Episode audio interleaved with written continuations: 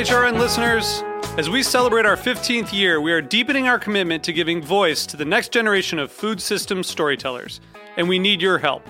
Our internship and fellowship programs help activate new possibilities for underrepresented and underestimated young people through experiential journalism, audio engineering, and production training.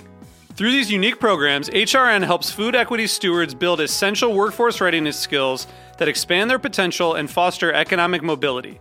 Please consider supporting these critical programs.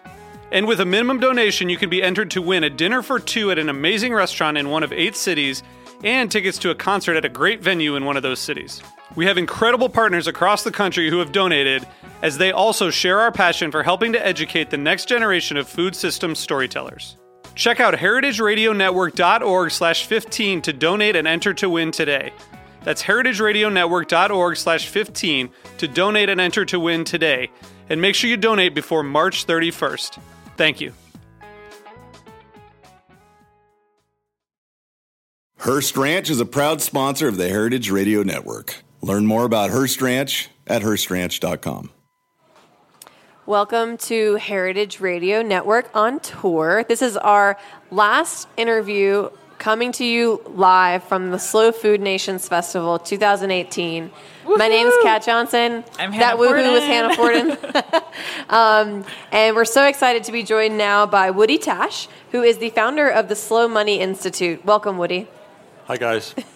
So, Woody, tell us. We've been hearing a lot about slow food this weekend, and we know we know what that's all about. What is slow money, and how does that connect with slow food?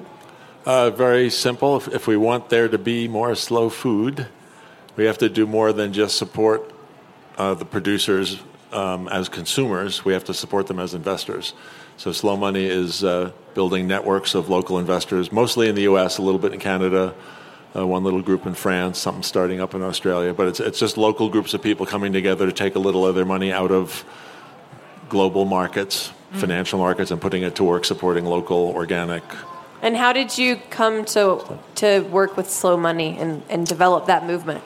Uh, just uh, you know, a lifetime of trying to figure out something that made sense, and finally came up with something.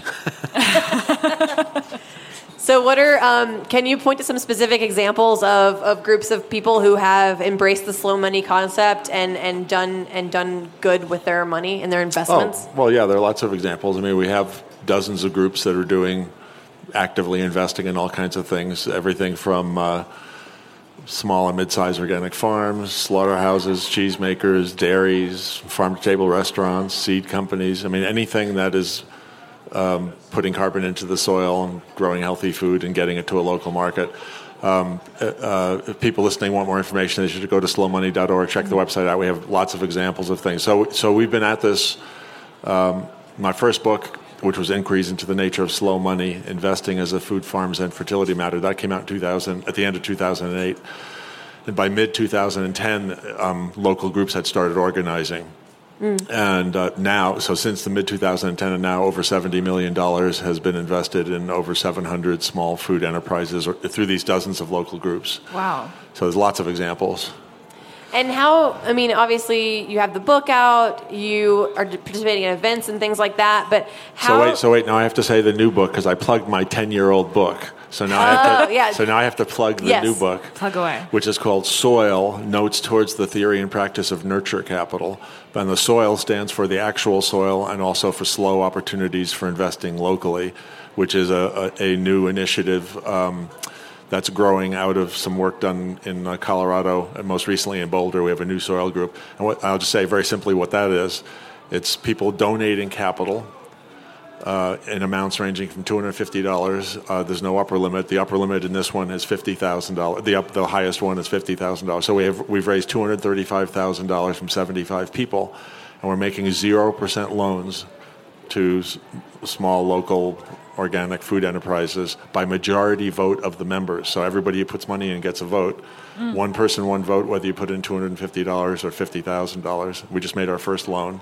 And so if you think about that, if you keep raising charitable donations and at the top you make 0% loans, you get most of the loans back, you lose a few, and you carry that activity out for a generation, it'll have millions of dollars in it, be a really meaningful thing. So it's slow money. It takes a long time. So those are donations, right not necessarily investments. In other words, Yeah, so, well, they're don't, we're making zero percent loans though, so I, I, I, just say they're investments where we're leaving the returns in. Mm-hmm. So the, we're we're not getting the returns for ourselves. We're putting returns in for the community and for the soil. Gotcha. I'm, I'm curious. Um, what you mentioned a little bit that you're looking for, you know, small scale organic farms, but I'm curious, kind of like what criteria you and your investors look for in a business to, to, decide whether it's you know worthwhile to give them your resources and invest in their business. Well, the, the beauty of doing hyper local things with lots of people involved is that uh, you, there's a lot of social cap, there's a lot of local knowledge and social capital mm-hmm. in the group. Yeah. So um, it's obvious already, even though this particular model that I just described is relatively new in the slow money movement. So I just want to say that for listeners too the vast majority of the $70 million has just gone directly from small groups of individuals into deals um, at all, in all different ways. The majority of it were very low interest loans, but we, again, we don't tell people what, there's no one thing. It's like it's up to people to figure out what the appropriate way to get the money into the deal is. This, what we're talking about, are groups of people making decisions together mm-hmm. about this little pool of capital. And in that model, it's kind of remarkable. It turns out people know each other. They know the farmer. They've been selling to that restaurant for three years. There's, there's a lot of history. You're, you're, dealing with people who live in a community and live near each other. And so that kind of trumps what you would call more traditional abstract due diligence and checklists and credit reports and all the other things. We do some of that as necessary, but it's, it's just groups of people, um, some of whom have financial experience, like any group of people in a community. Some of us have been around for a while and have done a few things. Um, so, so, the answer to your question is the collective wisdom of the group actually determines which things they want to invest in. And you know, I could say a little more. It's like anything. You, you, you want to do something. You want to work with somebody who's credible, mm-hmm. who has a a reasonable chance of success. You know, we're not just, no one wants to just kind of throw their resources around willy nilly. You're, right. you're, looking for things that have a reasonable chance of success or a high chance of success and, and, are making a big contribution to the local food system. Yeah, I mean, building on that, like once you have you have someone in mind who's doing who's maybe an organic farmer doing things the right way, is there does in that community do they do like a vetting process before they invest that money? Yeah, that's. I mean, you, you're just asking the same question a little bit differently. Yes, I mean there are different. So, for instance, if, if if someone uh, wanted to know more, they could actually go onto the soil page on the Slow Money Institute website. We have a website at slowmoney.org that is, is basically a, kind of a holding place for the whole movement around the country. So we try to capture as much of the stories and information and whatnot. And, but in there, there's a list of all the local groups. There's a, there's a place you can go. And if you go under Colorado, you'll see slow opportunities for investing locally. Click on there and you'll see our page.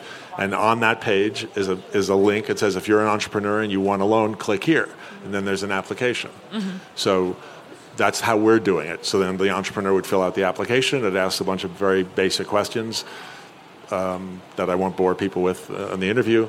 and then a group of us review the applications, and then we interview the entrepreneur, and then we decide if that person, if we want to bring that person in front of the group, and then that person comes and makes a presentation if we invite them, and then the whole group decides if they want to do the loan. So there's quite a few. You know, it's not it's not rocket science, but there's a process there by which um, a bunch of people all look at one another and talk to one another before mm-hmm. they make a decision.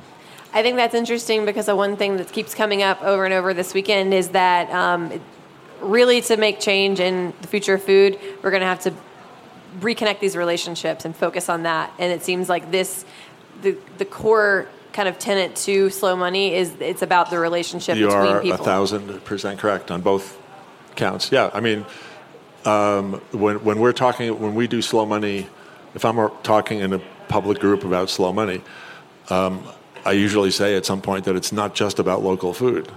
It's the local food is the tool for reconnecting and beginning to rebuild community and beginning to heal what's broken in our culture. Mm-hmm. And of course, that's central to slow food as well. And, and I would say, particularly in the United States, which is such a money culture where everything's about markets and, and things moving as fast as they can and technological innovation and large scale everything. Um, the idea of reconnecting at the local level is is extremely important. And um, of course, because I'm doing this, I believe even maybe more strongly than the average person. I mean, I, I don't think we're going to get the change we want at any level of our politics or anything else unless the change happens at the local level. What What's like the If, if I if I were to like in New York City decide that I wanted to be a part of the slow of slow food of slow money and to be a part of an investor group, is there any sort of like threat like low threshold of what yeah, money I, you'd be I, I don't think you're intelligent enough. I'm sorry. um, yeah, I mean, we do have a no, just kidding. Um, no, so um, yeah, I mean, uh, so if you, uh, I'll, I'll reframe the question a little bit. If you, if you were to let's say send a query into slow money because you heard about slow money and you say i live in so and so is there a group nearby? Mm-hmm. We have a staff person who's kind of our liaison and they would say yes there's a group right near you or whatever or we- you'd look on our page and you'd see there are, there are 30 groups and one of them actually is near you or they're not. If they're near you then we just connect you directly to them and then you go to the next meeting and you have fun and then so it's, it's all at the local level we don't we're, we're not screening or vetting anybody or telling people who should be in which meeting it's You're making completely connections. we're just making the connection and then is there like a certain amount of money that you have to be able to invest? No. Um, it's like any, uh, and again, all the groups are different. Like all the group, because it depends on who the local organizer is. Some people are doing more public meetings with like pitch fests, like the San Francisco group, because of Silicon Valley, and it's San Francisco has a little bit of a different mo. culture. Um, the Maine group has a little bit different. They're doing every other me- month. They're doing meetings with maybe 100 or 200 people come together, um, but not so pitch festy. It's more about relationship based, people finding each other. Um, in, in North Carolina, uh, very few public meetings. It's mostly peer to peer. The um, amazing woman named Carol Peppe Hewitt. I'll plug her book, uh, Financing Our Food Shed. She wrote a book about her experience doing the slow money stuff in, in uh, North Carolina, and she she's she herself running around North Carolina and putting. She says, "I just take people who need money and put them together with people who have money, and they do the right thing." Um, she also says, "How come you old white guys make everything so complicated?" Great question. I agree with most of the things she says, but, but not all. Um, but so she has facilitated about $3 million worth of loans from roughly 100 different investors into about 70 deals over about seven years. It's really remarkable. I mean, Wow. I've never seen anything else quite like it. Um, and so each of the groups kind of takes its own um, shape depending on the talents and interests of the, of the local leader. I'm curious if there are any um, slow money success stories here at Slow Food Nations this weekend. I don't know if there are Oh, any, that's a good question. right here, you've. that might be a hard question. yeah, I'm not sure. First of all, I don't know everybody who's here, so Sure. um, but I haven't note I haven't bumped into anybody Hmm. that I was aware. Where uh, we were somewhere where someone said they. Um, I'm, I, I've had so many conversations. I'm sure. You're oh, talked no, out. no, okay, I got it. I got it. So in one of the one of the uh, sessions at the at the uh, leader summit at the local leader summit on Friday, uh, I was in a breakout session, and there was a couple of people from Colorado happened to be in the room, and one of them started talking about a, a young company called Farm Runner on the western slope of Colorado, and it's a, um, a young couple that is um, building a small business, um, aggregating uh, organic produce from small farms and getting it to chefs and other. You know, it's a, it's a kind of a local distribution company. Oh, a short version, and they got a little money from some of the slow money people out in that part of the state. Um, but you know, in general, I say we have 700 stories, and they're scattered all over the place, um, and some of them are pretty remarkable, and uh, a little cause for hope. We just want to keep doing it and get get it to happen more. Do a lot of investors um, in slow money do they invest in multiple projects? Uh, that's a great question. So of the, so we just passed seventy million dollar, the seventy million dollar mark, and over seven hundred things, and that's come from about sixteen or seventeen hundred investors, the, the actual check writers. Now there's another four, um, three thousand people who've donated money to the Slow Money Institute to fund our little staff. The, our staff we charge no no management fees, no transaction fees. I mean, we are just a nonprofit organizer basically. Wow. So we can only keep doing the work if some people support us too. Um, so that's a great question. So yeah, so we've got um, let's say um, uh, we're approaching 2,000 people who have actually written a check into a local food deal of some kind, which is pretty. It's kind of exciting, but we want it to be a lot more than that. Well, that leads to my next question: Is what do you see for the future of slow money? I see lots more slow money. Yay! That's on my good days. um, well, I, I'm, I'm hoping we're just early. I was talking to Paolo Di Croce, um, the, you know, one of the higher ups in Slow Food International, or the higher up in Slow Food International. I'm not sure what his official title is, but he's an old friend. And I actually asked him this morning. I said, but, I said, so Slow Money is, is, is right at its 10th anniversary now. We've been around for 10 years. And uh, I said, looking back on it, tell me what slow food was like in year 10, meaning like in 1999. Mm-hmm. And it was just fun. It was kind of what I thought. He, he described how the slow food was just getting to the biodiversity and social justice and starting to identify Presidia. That was all just starting to happen. In fact, he, I think he said it start, kind of started maybe right after year 10. So I, am hoping Slow Money is very early in its trajectory. We're, we're in year 10.